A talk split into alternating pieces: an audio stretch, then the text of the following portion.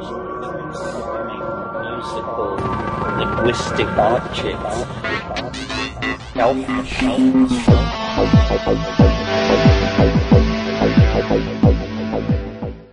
Greetings from Cyberdelic Space. This is Lorenzo, and I'm your host here in the Psychedelic Salon. And to begin with today's podcast, I first want to play a soundbite from it that you'll be hearing once again in just a few minutes. Psychedelic people look like everybody else, and the one good purpose served by these events is that they draw them out of the woodwork. So you might look around and see who your affinity group is. Uh, odds are, whatever you need, someone in this room has it. whatever you need. and the reason that I wanted to point that out is because there's a gathering that I'll be at on the 19th of January, this coming January, and I think that it may be, uh, well, may just be one that fits the bill with uh, what Terence had just said. The event is being organized by the Entheo Medicine Group in Santa Barbara, California, and it'll take place on the evening of Saturday, January 19th, 2019. Allan Badiner will be the other speaker, and he'll be talking about ways in which psychedelics can enhance a Buddhist practice. Maybe I'll see you there. And now I'm pleased to thank regular donor INW. Uh, and by the way, Ian, I haven't forgot about returning those McKenna tapes that you sent. Uh, I plan on mailing them right after the first of the year, and uh, hey, thanks again for letting me podcast them. Also, uh, we received donations from Christopher C., Samuel G., Dan O., Deborah R., and along with a very generous donation from Thomas R. And I'd like to thank you one and all from the bottom of my heart. Additionally, during the past 45 days, the number of supporters to my first run Patreon feed has almost doubled. As you know, uh, I'm now podcasting new programs first on Patreon, where my supporters are chipping in $1 a month to uh, help me begin this next phase of my life that's uh, taking place right now. And uh, for that princely sum, they not only get to listen to these podcasts in full a few months before they appear on the classic RSS feed, I also uh, host a live version of the salon every Monday night. Well, almost every Monday night, because I am going to take off Christmas Eve. But we will be live on New Year's Eve. Uh, however, I do hope that you'll have something better to do than, than to chat with a few of us non-party people on that night. However, uh, speaking of parties, uh, how about we rejoin Terence McKenna on a May evening in 1990 and uh, see what kind of a party he can stir up in our minds right now. So let's just take questions uh, and we'll go for a while. Before we begin, there's just one thing I want to say, a point that I want to make, which is uh, I say it in all situations where I come to a place like this for the first time. Maybe you all do know each other. I get the feeling this is a small town. But anyway, psychedelic people look like everybody else. And the one good purpose served by these events is that they draw them out of the woodwork. So you might look around and see who your affinity group is. Uh, odds are, whatever you need, someone in this room has it. whatever you need. okay, so much for clowning around. Yes. Um, as a parent of, of, a teenager and several other children, I felt a responsibility to bring my oldest daughter here tonight. These these same substances that we're talking about are out on the plaza, on the streets of Santa Fe, and children are using them in ways that I think need guidance. Um, guidance. Could you speak to that? Yes, sure. I'm glad to. This is an excellent question. I have um, a boy 11, a girl 9, so I'm meeting this as well. What do you say to your kids about this issue and about drugs generally? Um, there's no, the main thing about drugs is a lack of education. I mean, we have to educate people about drugs and we have to tell them the truth. And the truth unfortunately, is complex. So how do you tell a kid a complex truth? You know, I mean, uh, the Surgeon General says tobacco is as addictive as heroin. Tobacco you get from a machine, heroin they send you up the river for years. How do you make sense of this for a kid?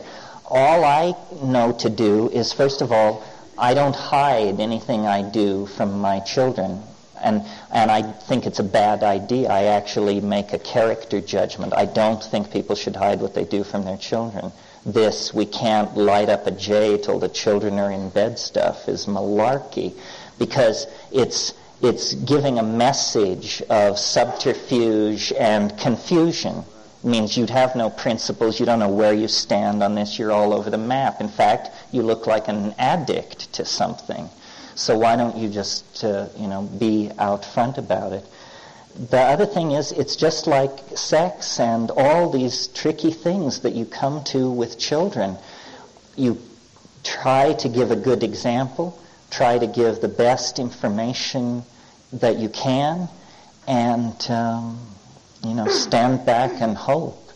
But I really think the main thing is openness and education. And I say to my kids, you know, if you want to try something, discuss it with me. If you get past me, I'll get it for you.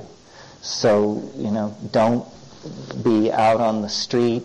We'll make sense of it together, whatever decision we come to. That's great. That's exactly what I well, it's not very satisfying, but I don't know what else to do, you know.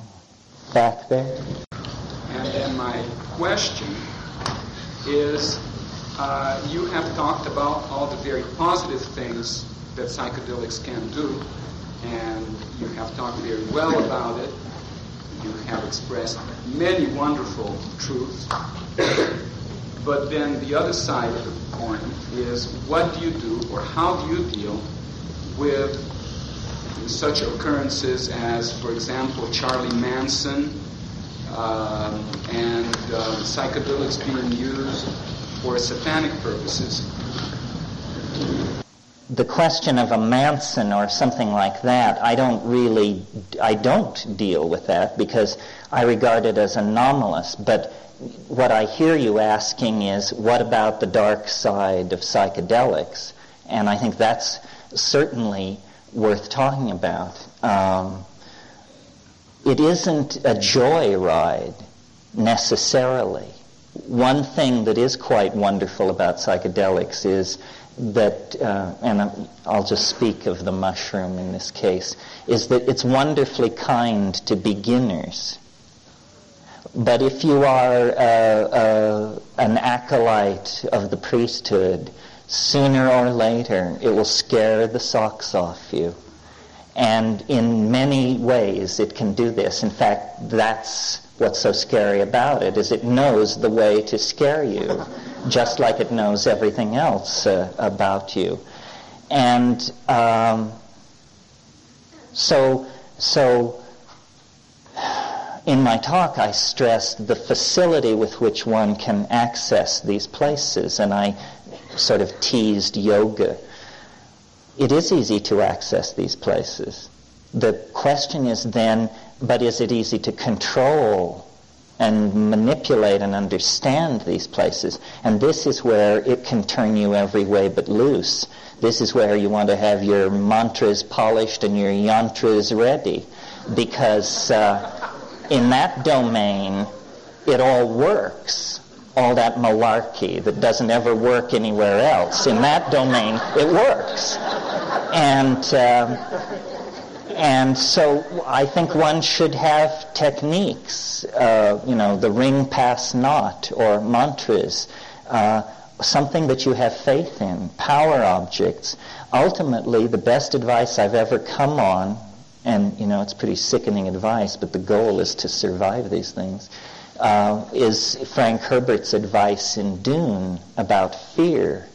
And he says, fear comes like a wind. It comes. And the way you meet it is you meet it.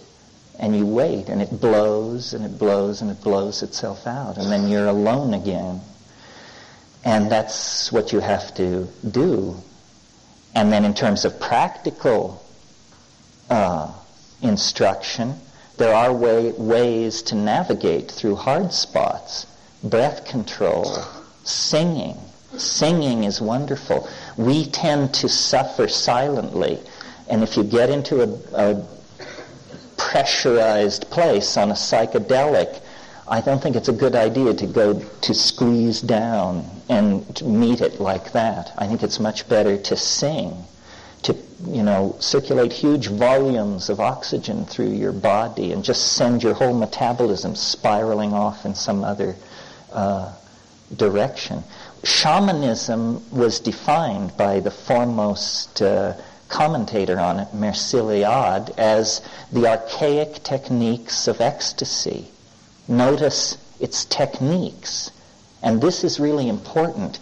Uh, this is not a religion or an ontology or a set of beliefs like Buddhism, Hinduism, Catholicism, you name it.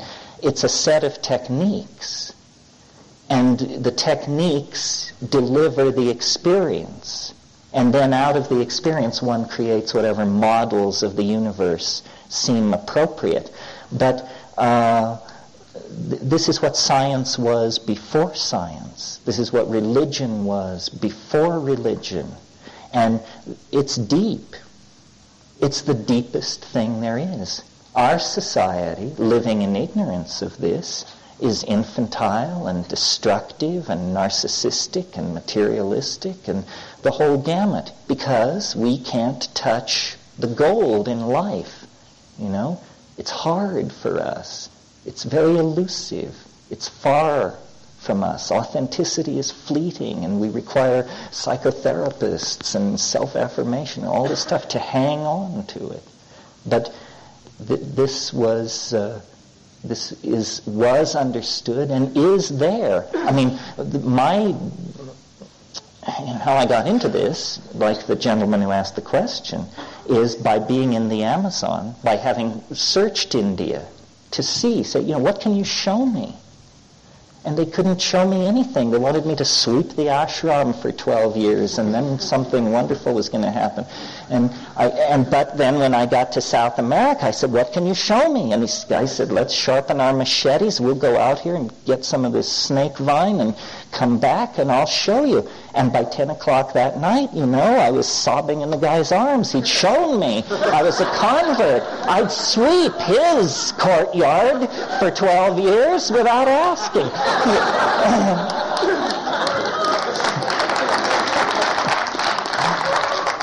Anyway, yes. Yes. Would you speak more about your ayahuasca experiences in the Amazon? Sure. For those of you who don't aren't aware, although I think there's high awareness in this town, but ayahuasca is uh, a hallucinogenic uh, plant and beverage made of that plant with others. It's slow release DMT, what's happening is DMT is being combined with an MAO inhibitor to make it orally active, which would not ordinarily be the case. And it's a slow release DMT trip that lasts from four to six hours. It's quite extraordinary. Uh, it's been it's existed in the Amazon for a long, long time. No one knows how long. I'm at work on a paper arguing that uh, Mayan religion, that it reached as far up as Chiapas, this cult, at one time. And uh, what's interesting about it is it's a little different from psilocybin. Psilocybin has this millenarian high-tech outer space insects driving strange machines kind of thing to it. Ayahuasca is not like that. It's all about um, water and flow and life and organic and suspension of liquids and miscible layers of flowing color. And it's wonderful. It's quite feminine. And it doesn't speak the way ayahuasca does, but you become like a camera's eye. You just become a, a roving eye, a moving eye, seeing in, incredible things. And uh, it had a reputation when it was first uh, discovered. The alkaloid was isolated and named telepathine because it was felt that there were group states of mind going on And uh, I, I, this is so. This is happening. I mean, this is what you want to talk about shamanism. This is what it's about. These people upriver, bare-ass people, not people working in sawmills, but the still uncontacted or barely contacted people, the elders take this stuff together and they rise into a higher dimension of social data is the only way to put it. In other words, they see the, the group, the predicament, in a hyperdimensional matrix of some sort where weather and game levels and social relations with other groups and all this stuff are factored in, and then collectively they make a decision.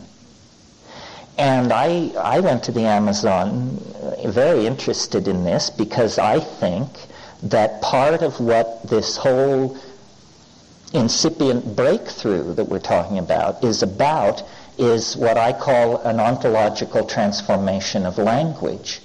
I believe that language is something which, when done right, you look at it. You don't hear it.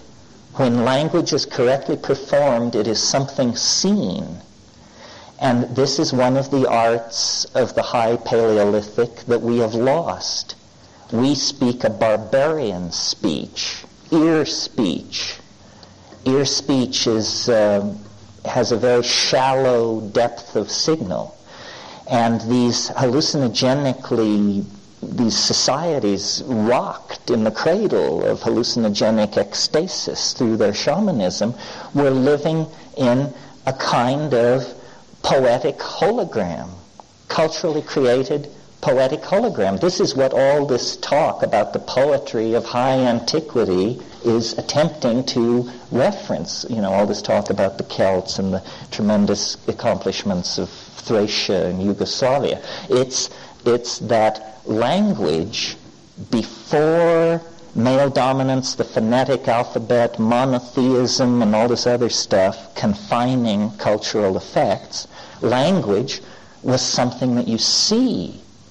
And when we take hallucinogens under group circumstances where there is an intent to have that kind of a linguistic experience, it occurs. It's just under the surface. It's in our biological organization, but somehow damped by our cultural organization. Something we have to learn.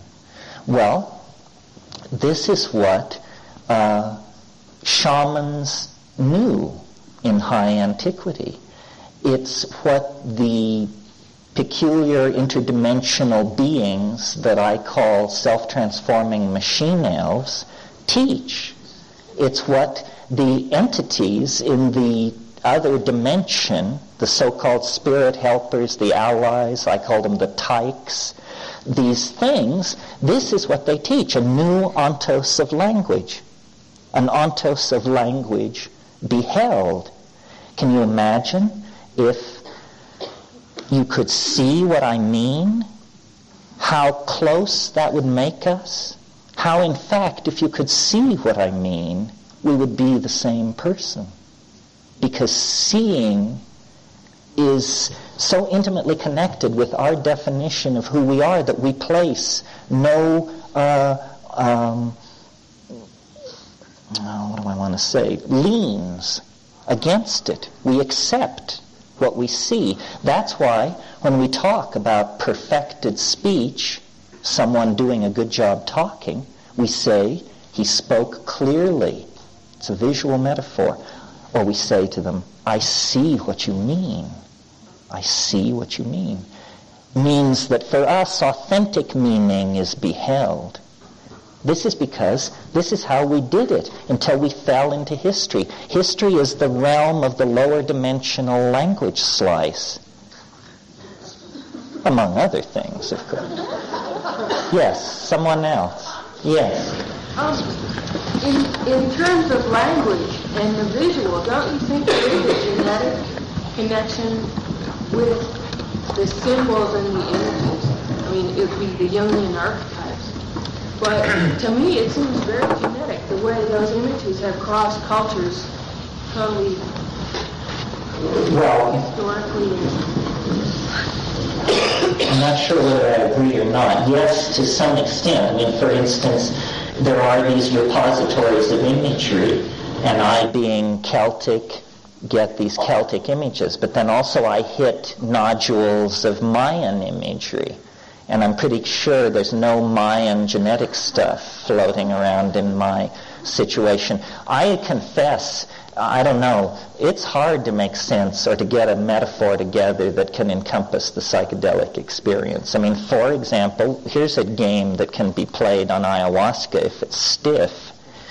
Uh, and that is, you can just say to the, oncom- the onrushing stream of vision, uh, Art Deco.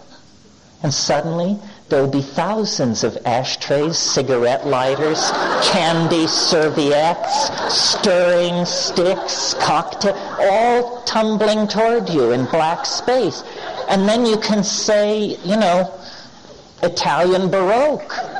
And here it comes, you know, these bleeding Madonnas and all this gold brocade. And, well, that's pretty. Then you can say to it, hey, surprise me. and and the level of surprise and will begin to rise until you say, you've surprised me enough. You know, well, it's a, the, the first two examples, Art Deco and Italian Baroque, these are coherent styles which uh, affected whole eras and involved the lives of hundreds of artists and so forth. Well, what's happening with number three, the Surprise Me, where you've never seen anything like this before? Is it also potentially capable of seizing a decade or two by the throat and stamping every t-shirt and belt buckle and with its kiss? And then what are these things? These galaxies of stylistic motifs that you encounter in the hyperspace of the mind. Very bizarre. I, confess, you know, there are no, I don't think this stuff has limits. I think we've hit uh, meaning's edge here. It's a tool. It's, here's what it is. It's for anybody who has ever defined life as a quest or a path or a search or a mystery, it's like you've hit the main vein. It is a path. It is a quest. There is a mystery. And when you get to the mystery, it's better than you thought it would be. It's better than you could think it would be. Hell, it's the mystery. That's what it is. And you say, I never thought, I doubted all the way. The whole time I was looking, I never thought. And yet, you know, and it pays back. And you don't have to sign up with the rattlesnake people and the men who wear dresses and all this clergy and dogma and malarkey. It's, that isn't it, you know. The mystery is real. It can take the heat. Can you? That's the question. How I do digress. Yes. I would like you to comment on uh, how these psychedelics uh, give us access to part of the mind that we don't even imagine and uh, how this can be used. Well, the answer has different depths. The first answer is um, it's as though there were a nearby dimension that is made out of art, made out of art, great art. In one of these deep passes, which last about 20 minutes, you feel like you have seen more art than the human race has produced in the last 500 years. You, one person. The the richness of our inner life is truly awesome. I mean, you know, when they sent that probe out to Jupiter and hung it above these storms 11,000 miles wide and that sort of thing, that kind of stuff is in your mind. We have been so sold down the river by materialism. I mean, we're living in a, a paradisical palace and our task is to communicate this to each other. So the, um, the unifying and politically salvational aspect of psychedelics is that by showing us all this beauty, I think it allows secular, reasonable people to return to faith in the order of things. You know, this is real religion. This is why religion was created in the first place. Animals don't need religion unless there's something to respond to. And this is what it is, that there is a secret about this planet, about the way things are here, and that you find out the secret by digging in the sub-basement of your own mind. And then you come upon the lost records, the true history of your family. And uh, it's as though, you know, I keep making these metaphors of dysfunctional relationships, but it's as though we are amnesic. We suffer from this dysfunctional relationship in prehistory, literally being torn from the arms of the goddess plunged into male dominance by climatological catastrophe, and uh, and then left to wander. And we have we're haunted by this sense of of a of a perfect world somehow lost, of a of a way of being somehow sensed and you know and then all these religions are hammering at us do it this way do it that way. And we're just uncomfortable in reality, and it's because we, we are amnesic. We have lost something. There is, the wool is being pulled over our eyes. We are operating on one cylinder. We don't understand about how there is this tremendous, affectionate, helping intellect that would like to help us through this for its sake as much as our own. So getting in touch with that, and you can call it getting in touch with the other half of your mind, or getting in touch with your unconscious, or getting in touch with the planet, or getting in touch with the, you know, overmind in hyperspace. The point is there is an organized, intelligent universe of meaning that is trying to break through into the chaotic human world. It's the plan from the unconscious. And we are frozen, twisted. It's been a long, rough ride. We can hardly see straight. And yet, you know, we need to back down, step aside, and surrender. And the voices are being heard. We know what needs to be done.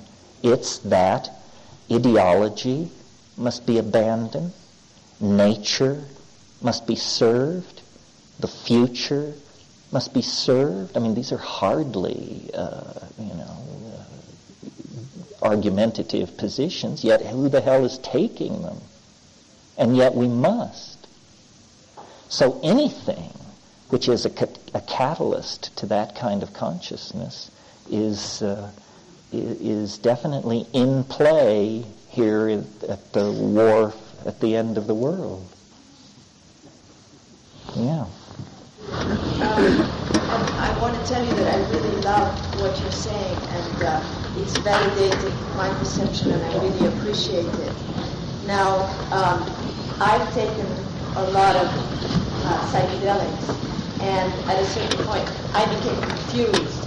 Um, it was very difficult for me to live within the morality of the society, um, to live within society, and uh, you know, to function and to live. So I would love to hear more of your personal experience of how you aligned taking psychedelics and living in the world.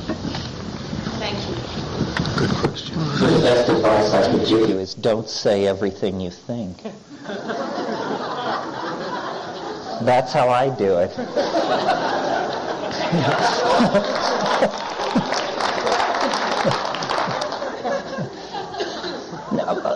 Well, but I mean, it, the question is an important one. Many times when I first started doing this in 83, 4, 5, after talks like this, people would come up to me and they would say, until I heard you talk, I thought I was crazy.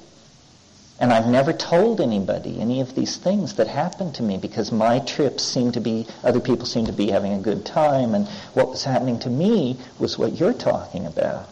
And uh, part of the motivation for doing this is to build a community of agreement that can allow people to say, you know, the kinds of things that I say about self-transforming machine elves from hyperspace, and nobody reaches for a white telephone.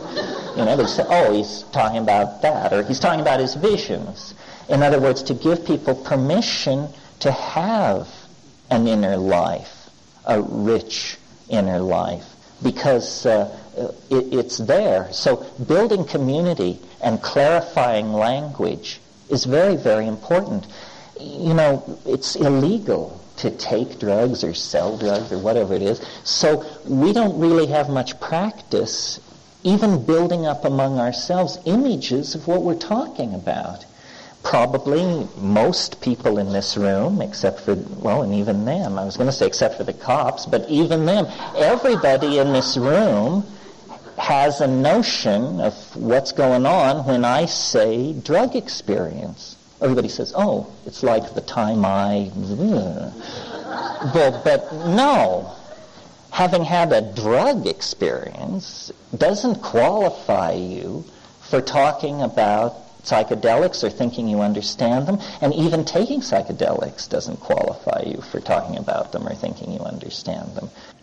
They, they are not to be extrapolated from, from anything else. It is unique.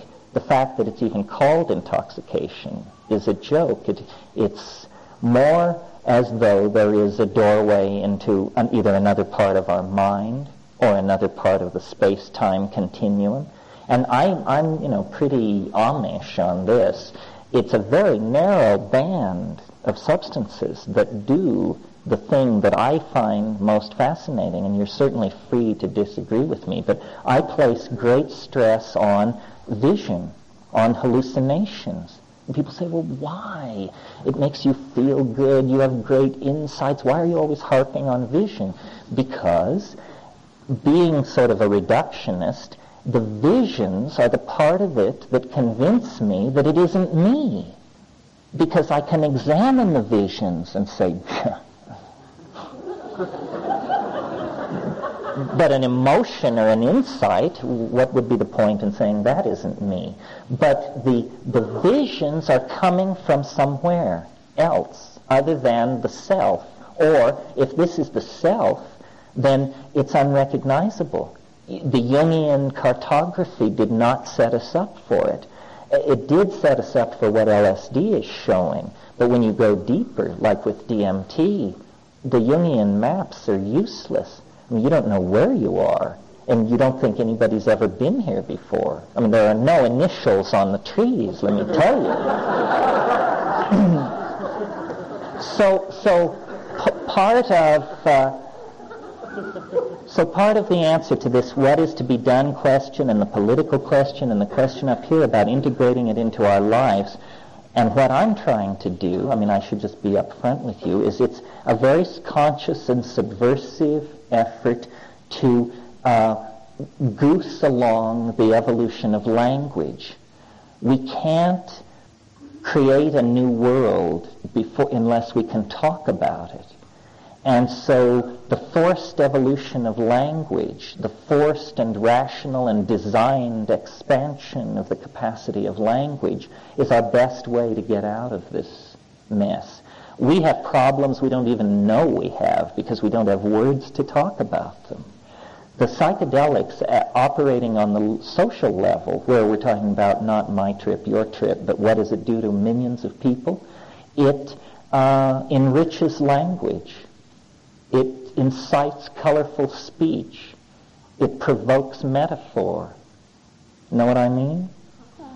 So that, and that's what it was doing way back then, and it gave us language and all these control languages that flowed from it. But now we can consciously contemplate that effect and attempt to engineer it and attempt to create languages that make these dimensions real that give them a political consequence, that give permission to other people to think about them, to explore about them, to wonder about them.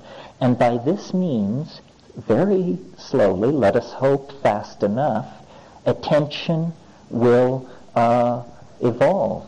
And it's basically, you know, as fast as we each care to participate in this project. And it's not easy. See, the initial political challenge is, is to get stoned. And people resist that because they've got something to lose, or they think they've got something to lose. So it's, uh, it's very tough political work. Uh, over here. Comment on what you just spoke about. Language in itself is built on metaphor. And metaphor is the point where we're going. Do you agree? So far? It gives us something and historical and timeline. It seems that in that metaphor, we're stuck. We can see it, we can feel it, but we can't quite bridge it. We can't get beyond it. And go along with what you're saying as far as the domain of the language. Somehow we've got to get beyond this one. Well, I agree with you 100%. Thompson's work and Burrell's work and all those. But if we're continually using the metaphor and the myth and shifting those, how are we it? Because all we're doing is shifting. Well, when we go beyond language, are we going to discover silence or song? That's what I think. I mean, I think that this this visual language thing uh, needs to be thought about very carefully. For a long time, it seemed to me it was unbridgeable. It was a creature of my own imagination. But technologies exist that are going to, and are being perfected, that are going to allow us to see each other's aesthetic intent, you know, to, to be able to leave the foot, to follow the footprints of the artist through his own imagination in a kind of virtual reality. And I think probably we're headed for some kind of quasi-telepathic meltdown, and that the ego is its life is limited. And we have no idea how profoundly this will affect each of us because we may like to think we're new style, but when it comes to the real trans, techno, polymorphically perverse, multi-cyber human being, I don't know how many of us could cut the mustard. Yeah.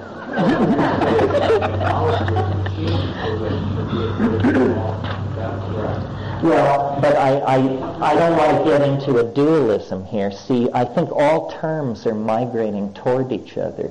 The, the drugs of the future uh, will be computers. The computers of the future will be drugs. One way of thinking of the historical enterprise is that what we're about here is we're trying to turn human beings inside out. We want to exteriorize the soul and interiorize the body so that the body becomes an image of some sort, freely commanded in a domain called the imagination. And the soul, previously difficult to locate, becomes actually a cultural artifact. I imagine it rather like a polished silver disc. And and that exteriorized soul becomes the new loci of self-identification. Uh, you know, if any of you have followed Julian Jaynes' work, you know that he thinks the ego arose in Homeric times. That recently, 1500 BC.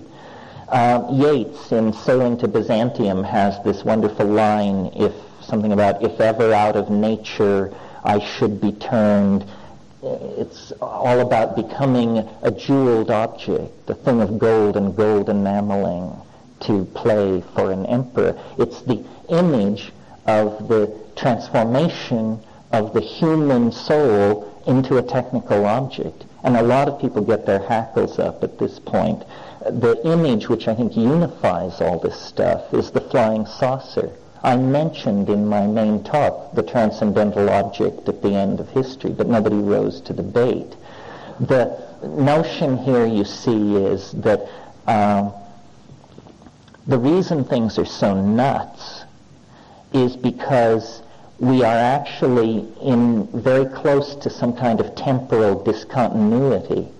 And the phenomenon of history itself is the shock wave of an imminent eschaton, if you will. In other words, the reason history exists is because of the nearby presence in time of a transcendental object, which I call the eschaton, which is casting a kind of lower dimensional shadow backward through time so that all these messiahs and aesthetic anticipations and prophecies and all this are distorted interpretations of this transcendental object. And the flying saucer is this as well. The flying saucer haunts time like a ghost. What is it? It's the cursor on God's reality processor. if you've ever worked in word processing, you know that there's a little blinking thing called the cursor. And you move the cursor in the text to the place where you either want to put something in or take something out. And once you have made the excision or the inclusion, you move the cursor elsewhere in the text. And this is what the UFO is. It's, uh, it's a, um, it's like a ricocheting reflection of God's mind at the end of time. And to, to cross it, to, to come into its aura, is to get this tremendous hit of the weird. This is what the weird is, as a matter of fact. The weird is the backward flowing causality from the object at the end of time. And the reason the 20th century is so fraught with contradiction, paradox, hope, horror, is because we are drawing tangential to this transcendental object. And every time you take a psychedelic, you are in eternity with the transcendental object. You see it, you know, dead ahead 22 years, and you're closing with it at the speed of light or something. Uh, and it is what causes the phenomenon of ourselves being drawn out of nature. We, there is a drama, there is a wooing, there is a royal marriage, an alchemical process underway. And we're the bride, and we are being drawn toward this union with this thing which is what history was for. History is the placenta of this process to carry us to this moment of fusion where everything then falls together, makes sense, lifts off, closes down, and says good night. That's all.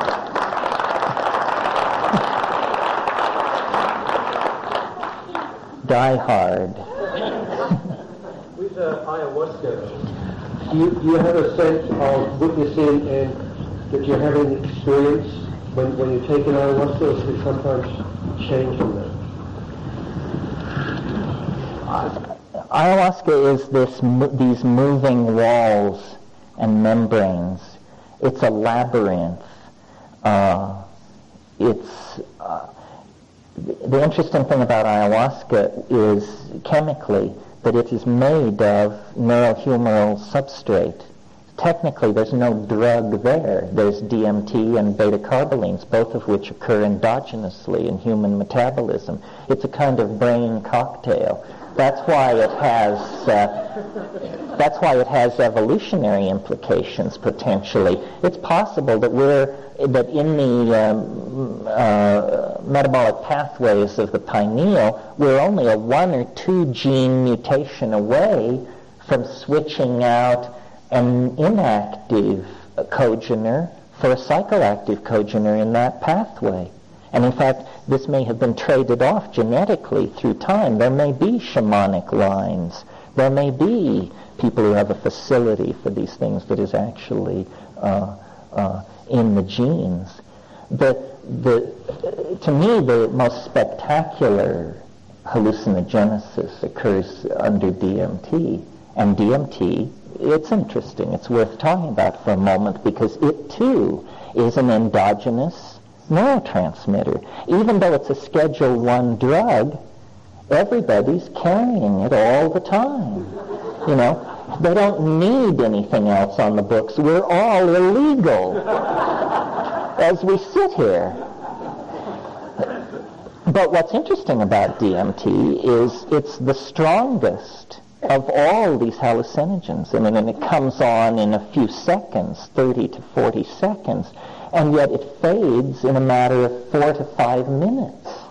Well, now what does this mean pharmacologically? You see, one way of thinking about a drug, if you're thinking, you know, trying to assess toxicity, is um, how long does the drug stay in your system?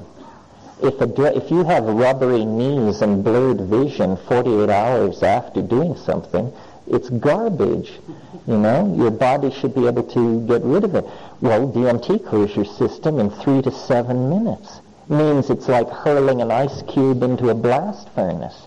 It means that when the DMT hits the synaptic cleft, these enzyme systems swing into action and say, oh, we understand what this is. We know how to dealkylate, deaminate, and shuttle this into harmless pathways like indole acetic acid, and then you come down almost as fast as it can be said.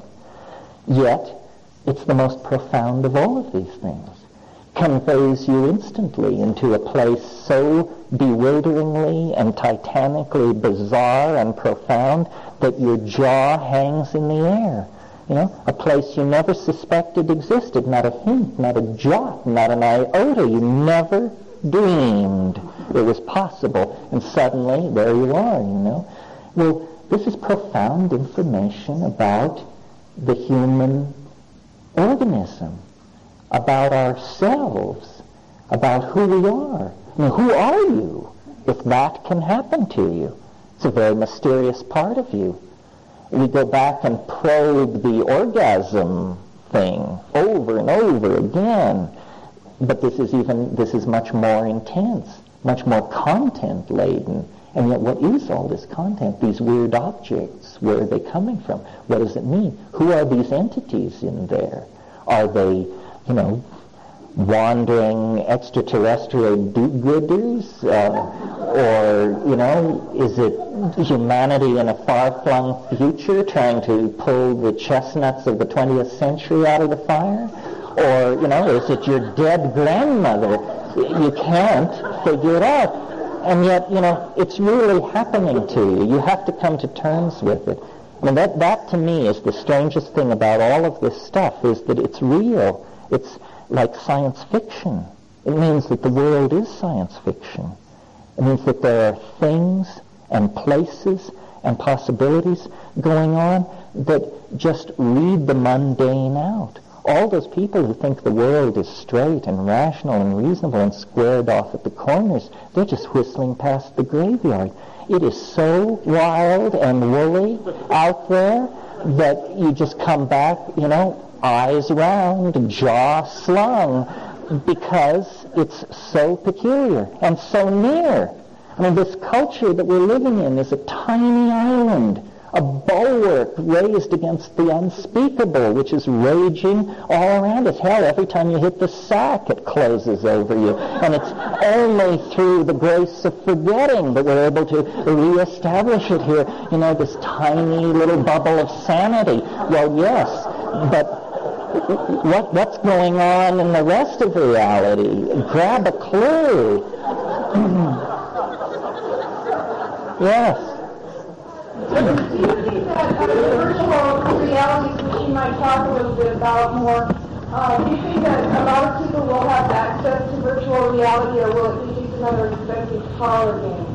No, I think that it's possible. I, am I'm comfortable with virtual reality. I'm just getting used to it. So you do it in order to everything? I did, I did it in order to write articles about it. I visited all these labs.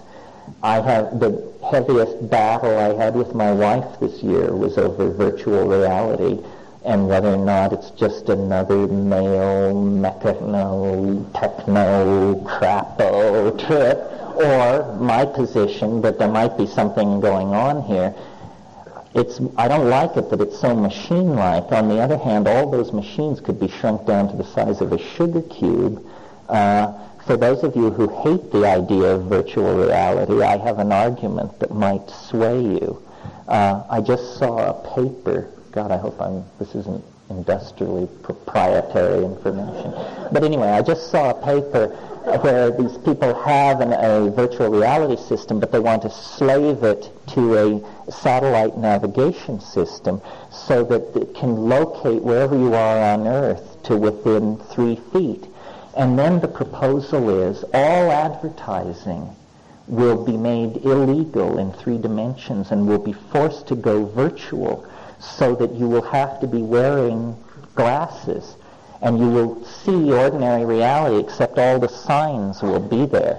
But if you take the glasses off, the signs will have been taken down in 3D. No billboards in 3D. No advertising, no print of any sort. If you want to read the signs, you're going to have to buy the goggles. So there's an argument for uh, virtual reality. Yeah. We have that uh, three-minute Air Gulch virtual reality tape out there if anyone wants to see it. oh, see it. Okay. Oh, they can see it. My apologies. well, let's see. One last question, and then you should go do something more interesting. I hope you can figure out what it is. Go into nature. Go into your own mind. I mean, the, the message is rising. The urgency is rising.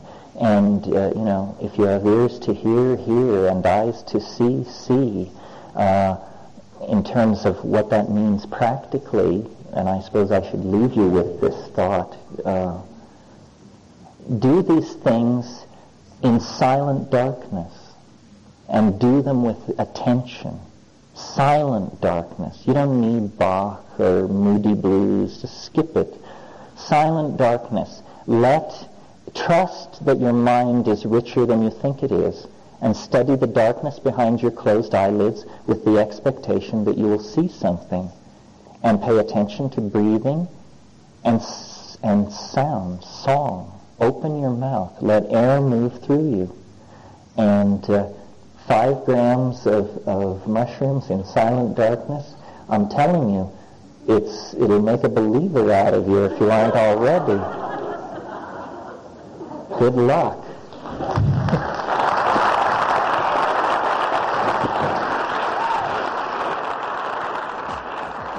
You're listening to the Psychedelic Salon, where people are changing their lives one thought at a time. In case you are uh, relatively new here to the salon, I should insert that uh, not everybody agrees with Terence's idea of uh, taking five grams of dried mushrooms in silent darkness. Although uh, I have tried this on more than one occasion, over time I well, I finally came to the conclusion that candlelight and music, uh, done right, can greatly enhance a psychedelic voyage. The secret for me is to uh, have a wide range of music available and have the ability to uh, easily switch from one mood to another. Also, uh, I suspect that some of our younger fellow saloners were chuckling to themselves when Terence went to great lengths to explain what a cursor was and how it works with the word processing program. Well, before you get too smug, uh, please keep in mind that this talk was given in 1990, and that was two years before the World Wide Web even came into existence, and, well, not all that many households had a reason to buy a computer yet.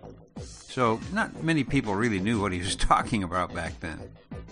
Well, as this year is now coming to an end, there's not only the excitement of getting together with friends, but many of us also uh, take a look ahead and begin making plans for the coming year.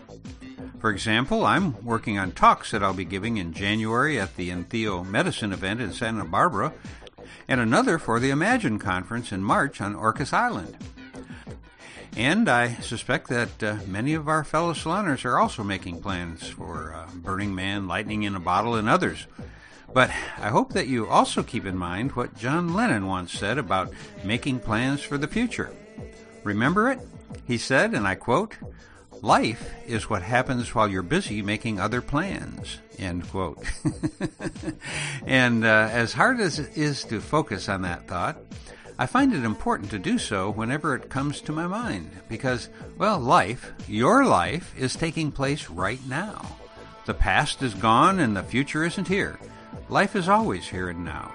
So I find it helpful to uh, seek out the little things each day in an attempt to uh, stay aware and in the moment.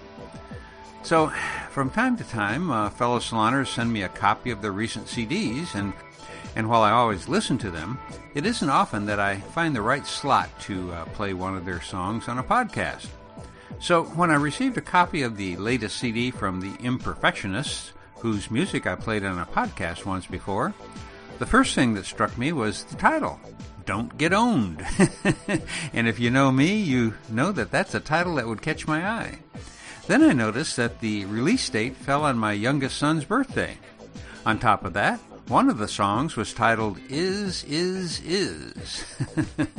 now, if you've been joining our live Monday night salons lately, you probably remember my telling the story about the mushroom trip I had where the word is just continually echoed in my mind over and over and over for hours. so, of course, I had to listen to this song. And you can imagine the smile on my face when it began with the words I'm tripping through a meadow with a very good friend of mine. We've been looking at a flower and having a very good time. However, it was the chorus that really got me because it ends with the words Be pleased for the day. These are the days. These are the days of our lives. And, my friends, that's the message that I hope you can keep in mind as we end one year and begin the next, because these are the days of our lives. Today, here and now, not next summer, but here and now is where and when your life is taking place. So make it matter. For now, this is Lorenzo signing off from Cyberdelic Space. Be well, my friends, and hey, I'll leave you with the Imperfectionist recording of their song, Is, Is, Is.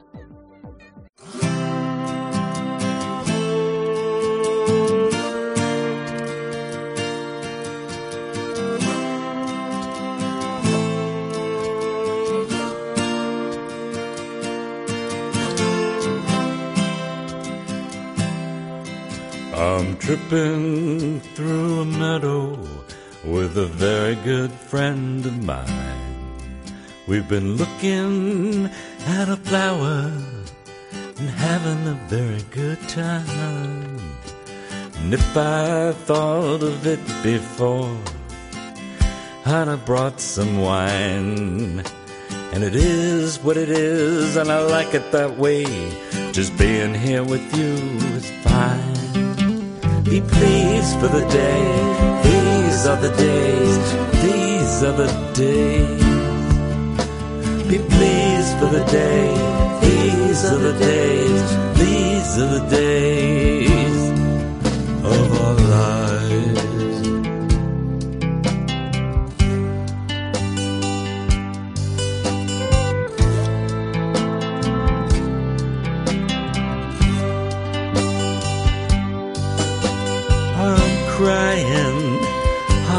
I'm.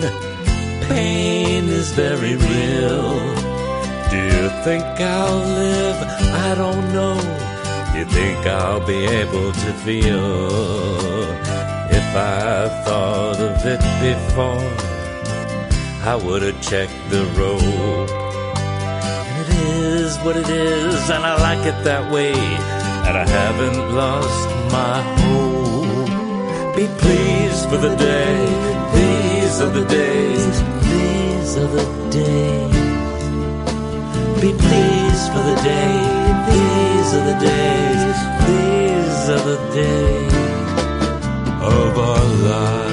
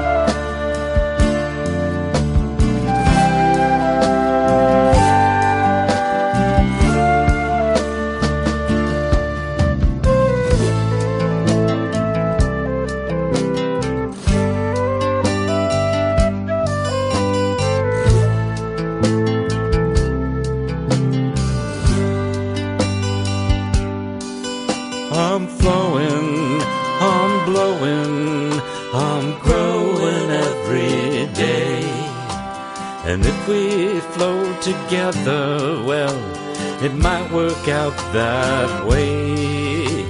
And if I thought of it before, I'd have left my pain behind. And it is what it is, and I like it that way. Just being here with you is fine. Be pleased for the day, these are the days, these are the days. Be pleased for the day, these are the days, these are the days of our lives.